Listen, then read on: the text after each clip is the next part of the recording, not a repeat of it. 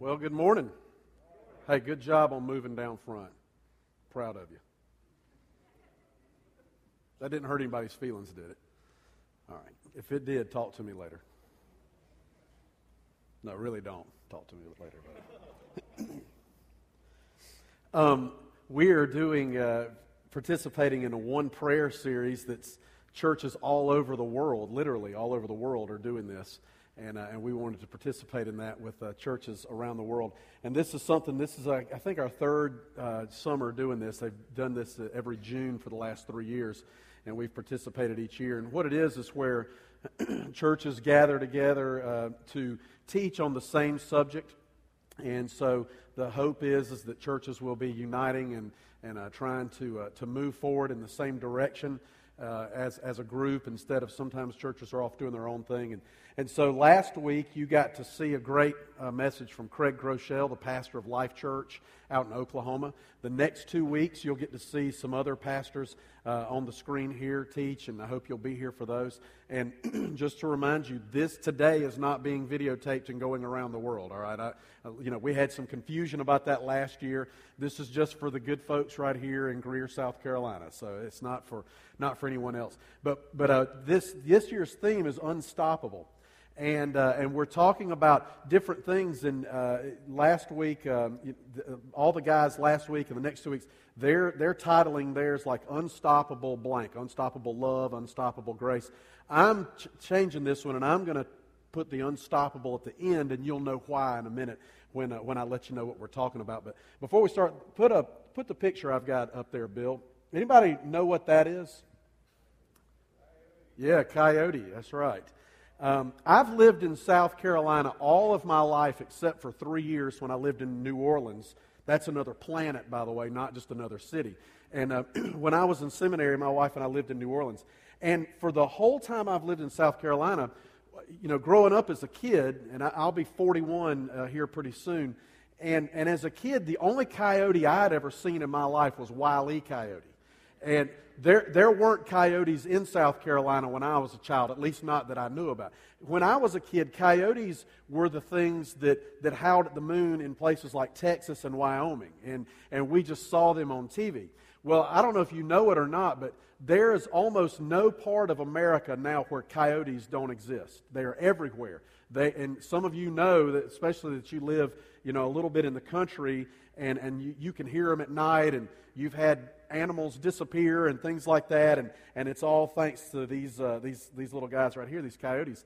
And, and in fact, they're even in big cities. I read a story online where in Chicago, a coyote came into a Quiznos in Chicago and he ordered a meatball sub and one of those big hubcap cookies. No, but, but he didn't order anything. But seriously, in Chicago, Illinois, they had the door propped open and a coyote walked into the Quiznos and uh, you know people were freaking out and all that kind of stuff. So they're everywhere, big cities and and uh, small rural, rural areas and all that kind of stuff. And the reason, one of the reasons, there's several reasons why coyotes are, are so big. Their their population over the last ten years has increased by three thousand percent in the United States in the last ten years. And one of the main reasons why, and it's real basic, that that's happened is coyotes are really good at making baby coyotes. That's why there are so many of them. Coyotes reproduce like crazy. They can have, they can, from the time, uh, uh, from the time of conception to the time the litter is born is 60 days. And that litter can be anywhere from one to a dozen or more baby coyotes. And they do this all the time. And so the reason there are coyotes everywhere is because they reproduce like crazy. Now, the church in America is going the opposite direction of the coyote in America. The coyote has increased 3,000% in 10 years. The church in America is flatlining or declining. And in fact, the, the, you can look at all kind of statistics, and, and it doesn't matter which study you look at, and it doesn't matter who did the study. They're all pretty consistent that tells us that 50% of churches in America are declining, are dying. Now, one of the reasons, there, there's several reasons for that, but I believe one of the reasons why is that churches, unlike coyotes, aren't doing a very good job of reproducing. Churches need to be reproducing other churches, they need to be reproducing disciples, and they need to be reproducing leaders. And, and most churches are not doing a very good job of that. And so today, what I want us to talk about is that if the church reproduces, it will be unstoppable. Now you see why I didn't call it unstoppable reproduction, because that just would have sounded a little strange. So instead, we're talking about the fact that if the church reproduces, it will be unstoppable. Think about this for a minute. Now, you know, you live in Greenville County or Spartanburg County, and you know how many churches there are around here. There are churches everywhere, just about one on every corner. Imagine if every church in Greenville County and Spartanburg County were reproducing. If every church was reproducing itself, planning a new church, if it was reproducing leaders, if it was reproducing disciples, imagine what that would look like for this, these two counties. The church would be unstoppable. Now, before I go much further, let me, let me just let's get one thing out on the table so that we're all on the same page. When I use the term church, I'm talking about all of us. I'm not talking about uh, I'm not talking about a building, and I'm not even talking about an incorporated group.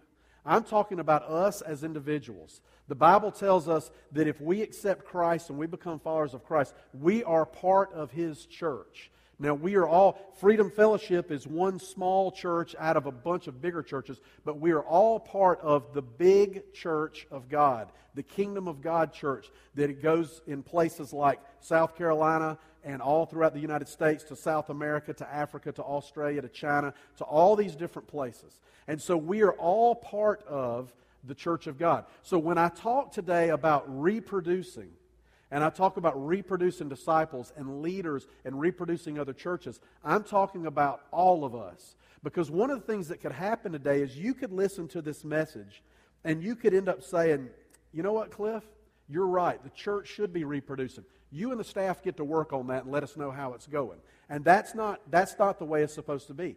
All of us are supposed to be reproducing ourselves. Let me, let me give you two scriptures uh, in, that, that, that, really point this out. The first one is 2 Timothy 2 2. And, uh, and uh, this is the Apostle Paul wrote both of these books that I'm going to reference these scriptures out of. And Paul, we're going to talk about this in a minute. Paul went around starting churches all over the place. And then he would write letters back to the pastors of those churches. And these are the instructions he was giving the pastors to give to the people. Look at 2 Timothy 2 2. It says this And the things you have heard me say in the presence of many witnesses, entrust to reliable men who will also be qualified to teach others. And then Titus 2 3 through 5. Not only for men, it says this Likewise, teach the older women to be reverent in the way they live, not to be slanderers or addicted to much wine. Evidently, they had some gossiping, drunk women in this church. I don't know if any of y'all fall into that category, but I just. But to teach what is good then they can train the younger women to love their husbands and children, to be self controlled and pure, to be busy at home, to be kind, and to be subject to their husbands, so that no one will malign the word of God. Now, hold up just a second. Just forget that last part for a minute. Uh, subject to their husbands, you and Jesus need to take that up with the Bible, all right, if that bothers you. But let's, we're not going to focus on that today. Let's focus on the part where it says the older women are supposed to teach the younger women what is good. And in 2 Timothy, it said that you are supposed to take the words that I've given to you and now entrust them to reliable men who can then, in turn, teach other people. All of us have the responsibility to reproduce ourselves.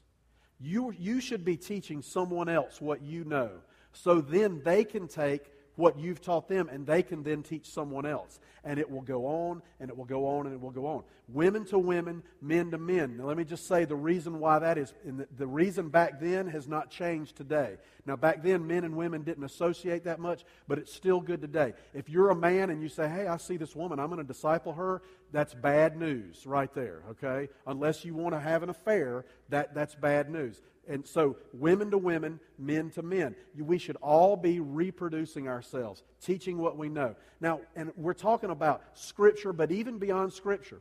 Take, for instance, if you're on the greeting team here at Freedom. If you're on the greeting team, you know what you ought to be doing? You ought to be greeting people, obviously, but you ought to be looking for someone else who's a part of this church who's not really serving anywhere. And you find them and you say, you know what? I bet they would be good at smiling at people and confiscating their coffee before they come into the auditorium.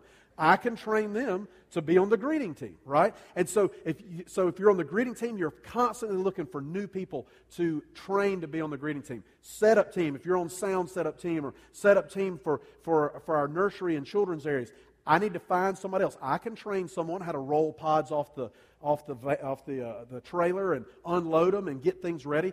Whatever job you're doing, we all ought to be reproducing ourselves, finding other people that we can teach to do what we do. Now, I understand that reproducing yourself is not easy. Sometimes it's much easier just to do it yourself. It really is. Sometimes it's, you know, I got to take somebody by the hand. Last night, I was making, um, there, there's a couple things that I can cook. One of them is Chef Boyardee pizza, and, uh, and the other one is toast. And so last night, um, we didn't want to eat toast, and Sherry was doing some other things, unpacking from the beach. And so I made a Chef Boyardee pizza. And, and Grace, my nine year old, came in and wanted to help. My first reaction, we had driving all day, getting back from the beach, unpacking, getting the car wash, you know, mowing the grass, all the things you do when you get back from the beach. My first reaction was to say, honey, I'll just do it myself because it would have been much easier. But she wants to learn how to make a Chef Boyardee pizza. And so I said, Yeah, you can help me. And so we did. And she did a great job. We just had to pick up a little extra cheese off the floor. I spill it myself, but she spilled a little bit more. And, and, but it would have been easier for me to do that myself. But here's the thing not that it's a big deal, but now my daughter knows how to make a Chef Boyardee pizza. You, it might be easier for you to do everything yourself. But if you can train someone else to do it, then you'll be much better off.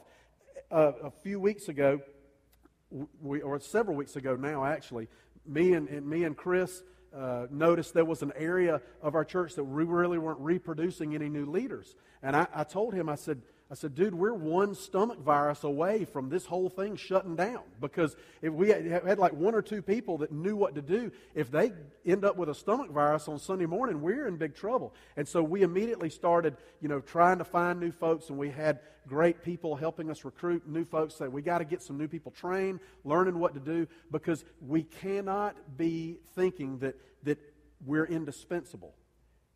We, being indispensable in church is not a good thing. You need to have somebody else train so that if you drop dead tomorrow, which I hope you don't, but if you drop dead tomorrow, someone else can pick up what you do here next Sunday morning and keep on say, boy, it was so sad that that guy's dead, but now we're moving on without him, right? So that, that's what we got to do because none of us can be indispensable. Now, there's a great example of the church reproducing itself in the book of Acts. Now, I tell you this all the time, and, and I know I sound like a broken record, but I hope that, that you understand how serious this is. I want you to be reading the Bible for yourself every day.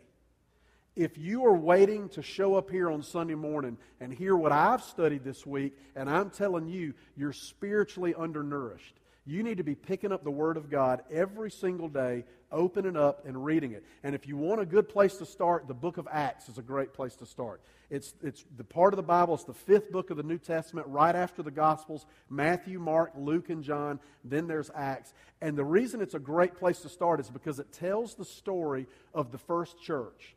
Jesus was on earth. He had his disciples. He left. And when he left, he gave them some instructions. And then it tells the story of what these guys did after he left and how the, the church of Jesus began to multiply and to grow. And that's a great place for you to begin reading the Bible because it's got a lot of stories. It's interesting. So if you're not reading the Bible any, get you a Bible, pick it up in the morning, turn to Acts chapter 1 and start reading right there would be my suggestion to you. But if you do have your Bibles with you today, go ahead and turn to the book of Acts.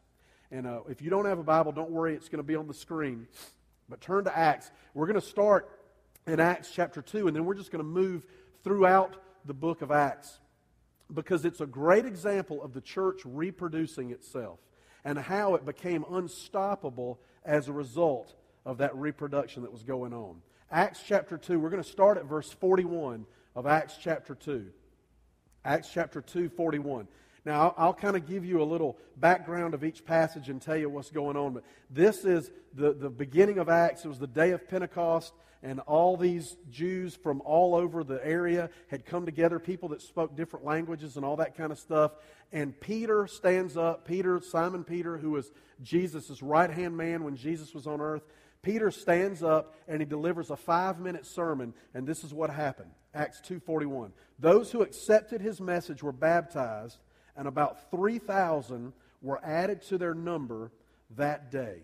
Now, right off the bat, the New Testament church is reproducing itself by reproducing disciples. 3,000 in one day, reproducing disciples. Now, let me ask you a theological question, and I want you to answer out loud. It's okay if you haven't been to Bible college, you can think about this and answer this out loud. If God wanted to, if God wanted to, could He reproduce the church all by Himself if He wanted to? Answer that out loud, yes or no. What do you think? Yes. You're exactly right. Now, how could he do that? He's God. He could do it however he wanted to. He created everything out of nothing, right? Then he created man out of a handful of dirt. If he's powerful enough to do that, obviously he's powerful enough to reproduce churches, disciples, and leaders and not even use us at all. He could do that if he wanted to. Now, let me ask you what may be a little more difficult question for you to answer that I want you to think about. Does God want to reproduce the church by himself? He doesn't. And you say, well, how do you know that, Cliff? Because when you read Scripture, when you read the New Testament, especially the book of Acts, you see over and over and over again where God uses His people to reproduce His church. God's big enough to do it on His own, but He doesn't choose to do it that way. He chooses to let us have a part in His work. He chooses to let us have a part in disciples being reproduced, in leaders being reproduced, in churches being reproduced. And over and over again, what we're going to look at in the book of Acts is the same pattern, and this is the pattern that takes place. The prompting of God and the obedience of His followers work together to reproduce churches, disciples, and leaders. The prompting of God and the obedience of His followers work together to reproduce those things. What I mean is this. You're going to let's let's just jump into Acts chapter 8 and you'll see what I'm talking about. Look at Acts chapter 8. Flip over if you're in chapter 2. Acts chapter 8 verses 26 and 27.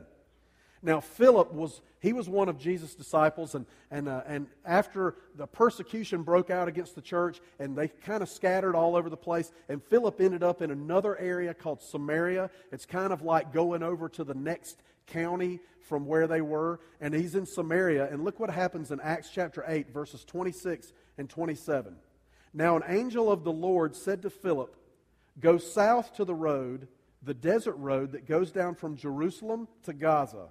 So he started out, and on his way, he met an Ethiopian eunuch, an important official in charge of all the treasury of Candace, queen of the Ethiopians. This man had gone to Jerusalem to worship.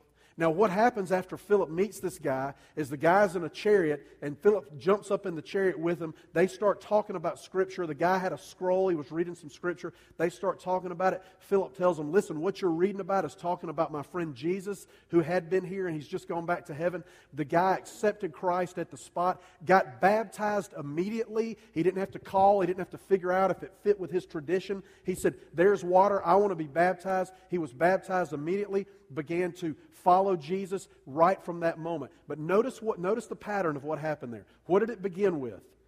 God said to Philip, "Go down to this road that goes from Jerusalem to Gaza." And Philip obeyed and went. You see, what happened there is the prompting of God, then followed by the obedience of Philip. Now there's a new disciple that's been created. Not only is there a new disciple that's been reproduced, but now he's from another country, and he is influential with the queen of that country, and now he's going to take the gospel back to that country. And so the church is beginning to go global. It's beginning to be reproduced because of the prompting of God, followed by the obedience of people. Look at Acts chapter 9, another story like that. Now, you'll remember that there was a guy named Saul who was bad news. He was going around killing Christians, he was going around having Christians thrown in prison. He was, he was, as, he was as bad a guy as there was for the Christian movement. And what did God do to him? Jesus literally blinded him on a road. He was blinded by the light long before there was another song called that. And he was blinded, and Jesus said to him, You're going to be mine. You're going to preach the gospel for me. You're going to take the gospel to the non Jewish people, the people that we call the Gentiles. That's what you're going to do. And so now Paul's blind and he's hanging out in a house and he can't really do anything because he's blind. And look what happens in Acts chapter 9, verses 10 through 16. In Damascus, there was a disciple named Ananias. The Lord called to him in a vision Ananias. Yes, Lord, he answered. The Lord told him, Go to the house of Judas on Straight Street. I love how, how specific God is here to him. He's like, Hey, don't go to that other Judas. This is the guy you got to go to, the guy who lives on Straight Street. And I'm assuming Straight Street didn't have any curves in it, all right? And ask for a man from Tarsus named Paul, Saul, for he is praying. In a vision, he has seen a man named Ananias come and place his hands on him to restore his sight. Lord, Ananias answered, I have heard many reports about this man and all the harm he has done to your saints in Jerusalem. And he has come here with the authority from the chief priests to arrest all who call on your name. But the Lord said to Ananias, Go. This man is my chosen instrument to carry my name before the Gentiles and their kings and before the people of Israel. I will show him how much he must suffer for my name. Now, notice the pattern once again. God prompts Ananias, comes to him in a vision, and says, Go to find this guy named Paul. He's in this certain house on this certain street. Go there to him. And Ananias, even though he was scared of Saul, even though he said, Man, God, I don't know about this. This seems like a bad deal. He still was obedient. So you have the prompting of God, followed by the obedience of his servant Ananias. And he goes there, and then what happens? Paul becomes the greatest preacher of the gospel ever to live other than Jesus himself. And because of Paul, he the church began to spread all over the known area. Now, what if Ananias had said to God, I'm not going here. I'm, I'm afraid he's going to kill me. Or what if God hadn't prompted Ananias? Who knows what, what had happened? But the prompting of God, followed by the obedience of his people, helped the church to reproduce all over the place. Look at Acts chapter 10. Peter once again, we're back to Peter, who is Jesus' main guy. Peter's on a roof praying in the middle of the day. And a vision, he has a vision from God where God basically says to him, Quit being a bigot because Peter didn't like people who weren't Jews. He wouldn't eat with them, he wouldn't associate with them. He didn't think they were worthy of receiving the gospel. And so Peter was a bigot. He was a racist. He was like some people you know who won't associate with someone of a different race or a different religion. And God comes to him and says, Get off that and, and the gospel's for everybody. All things, all people are good. They're all my children, and you need to share the gospel with as many of them as you can. And so God spoke to him and said, Quit being a bigot. Now, right after that, look what happens. Verse 19, Acts 10, 19 and 20. When Peter was still thinking about the vision, the Spirit said to him, Simon, three men are looking for you. So get up and go downstairs. Do not hesitate to go with them, for I have sent them. So Peter goes downstairs, and guess who's waiting for him? Do you think there were three Jewish guys? No.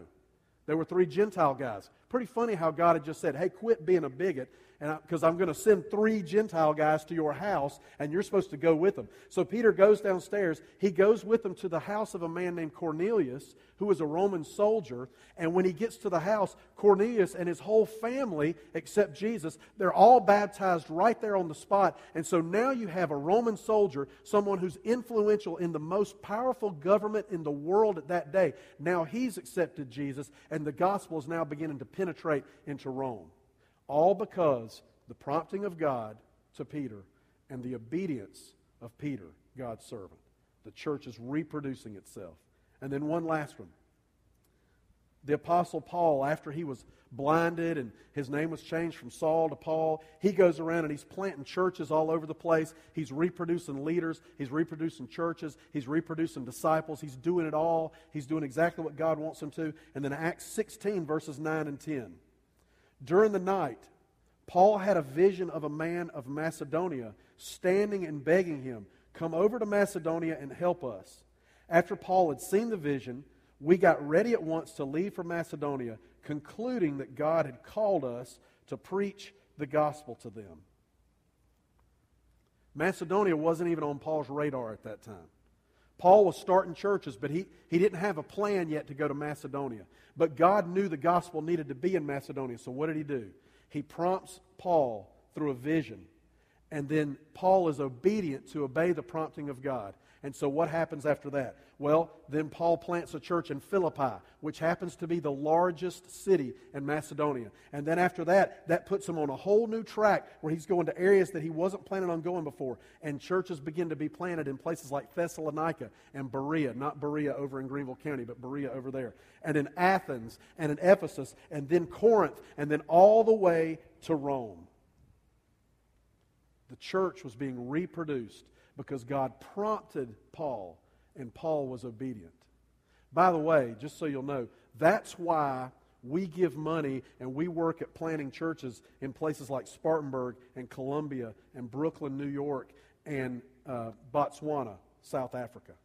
That's why we do that. Because in the book of Acts, that's exactly what the church was doing. It didn't keep all its money right here, it didn't keep everything here at home. It was constantly sending people out. And we're going to start a new church here, we're going to start a new church there. And we're all the time praying about where's the next place you want us to send some of our money to try to help start a new church.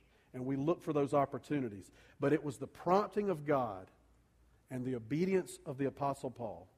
And over and over and over again in the book of Acts, we see where God used his faithful followers to reproduce churches, to reproduce disciples, and to reproduce leaders.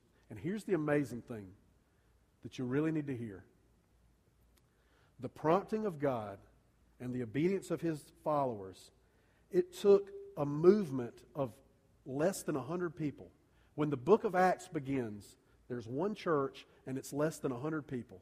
And by the time the book of Acts ends, there are churches all over the place, and there are literally thousands of believers. And you know how much time that took from the beginning of the book of Acts to the end of the book of Acts? Less than 30 years. Anywhere from 27 to 29 years. In that amount of time, Christianity went from being this fringe religion out on the outskirts that they followed this crazy guy who the Romans killed and supposedly came back to life to now it was the fastest growing religion in the world. And it's still here today. All because of the prompting of God, followed by the obedience of his people. You see, the church reproducing and reproducing quickly completely changed the world. So, what does this mean for us today? All of us should be reproducing. All of us should be reproducing. We should constantly be looking for someone to share the gospel with so we can reproduce a disciple. If you're in leadership in some position, you need to be looking for someone else to share the good things about that leadership, to teach them what you know, so that when you're gone, it can continue. And then we as a church should be always looking for new places to plant new churches. We've got to be reproducing because really the, the basic fact, and this is just simple biology, simple fact of life is if you're not reproducing, you're just dying If you're not reproducing, you're just dying. If you have a tomato plant in your yard and it's not putting out fruit, and it's not going to put out fruit, all it's doing is it's just getting closer to the day that you're going to pluck it up and get rid of it. And we have, we've got to be reproducing ourselves because if not, we're just taking up space until we leave this earth and go in the nursing home and then go on home to heaven. We're just taking up space. We've got to be reproducing. That's the design that God came up with. It's the design Jesus used. How many guys? Jesus came here. Jesus is all powerful. He could have spent time with no one and just said, I'm going to just preach and try to do this. But what did he do? He reproduced himself into 12 guys. One of them turned his back on him. But there were 11 left and those 11 were the ones that helped start the church in the first church in Acts, and they were the ones that then spread the gospel all over the place. It's the biblical way to do it. Jesus did it. He reproduced himself into 11 guys, and he could have done it all alone. You know, I was thinking about the first example I used of the coyote. And I told you there was more than one reason why the coyote is, is so, so big today. It's, the main reason is because it reproduces like crazy. But you know, another reason is there are no natural predators for a coyote in South Carolina other than humans. The natural predator of a coyote was a wolf. And many, many years ago, wolves were eradicated from South Carolina. So there's nothing out there that can kill a coyote other than us. The church is exactly the same way. There's no predator that can stop the church. The Bible says over and over again that Satan wants to do all he can to stop the church, but he can't do it. The only thing that can stop the church is us being apathetic. The only thing that can stop the church is us ignoring the prompting of God. Now, that doesn't mean the big church will stop. God will do it somewhere else with somebody else. But if we want to be a part, if Freedom Fellowship wants to be a part of the big thing God's doing, the only thing that can stop that is our apathy, is us saying, I just don't care, God. I know you're prompting me to tell that person about Jesus, but I'm just not going to do it. I know you're prompting me to reproduce myself and my leadership skills that I'm using in this area, but I'm just going to do it myself. That's the only thing that can stop it. There's no natural predator that can harm the church. God is more powerful than Satan. God is more powerful than any negative person. God's more powerful than anybody else that wants to try to tear down what he wants to do through his church. The only thing that can stop it is our apathy. So, this is what I want us to do. I want us to pray. I want you to bow your heads in just a minute, not right now, but in just a minute. And I want you just to think about yourself. Two things I want you to think about. One is if you're a follower of Christ, I want you to think about how you can be reproducing yourself. Who, who can you tell? How can you take your skills of whatever you're serving here and you can begin to reproduce somebody else that can do what you do? What, what role does God want you to play in that? How has He been prompting you that He wants you to think about that? That's one thing as a follower of Christ. The other thing I want you to think about is this Do you have anything to reproduce? If you're not a follower of Jesus, you don't have anything to reproduce that's worth anybody else having. We sang an old hymn that's been set to a new style tune right before I stood up here called It Is Well With My Soul. And my favorite verse of that hymn says that my sin, not in part but the whole, has been nailed to the cross, and I bear it no more. If you have never given your life to Jesus, you're bearing your own sin. And when this world comes to an end, and you're going to meet Jesus one day, you're either going to meet him on earth when he comes back, or you're going to die before he comes back, and you're going to meet him in heaven. And if you're bearing your own sin when you show up in front of God, you're not going to enter heaven. You're going to go to hell. That's what the Scripture says. That might be offensive, but that's what the Scripture teaches. The only way that you can enter heaven is if you show up and you're not carrying your sin, but Jesus is standing there beside you and he's got your sin on his back. Because when he was nailed to the cross, he died for your sin just like he died for my sin. And you can give your life over to him. So, this is what I want us to do. I'm going to pray. And I'm going to pray the first prayer for those of you here today that, that don't know Jesus, the ones of you that are still toting your own sin on your back. And I'm going to pray a prayer, and you can pray it after me if you want to accept Jesus. And then I'm going to pray a second prayer for the rest of you that's, that are followers of Jesus, that God will prompt you to reproduce yourself and that you'll listen to that prompting. Let's pray. Father God,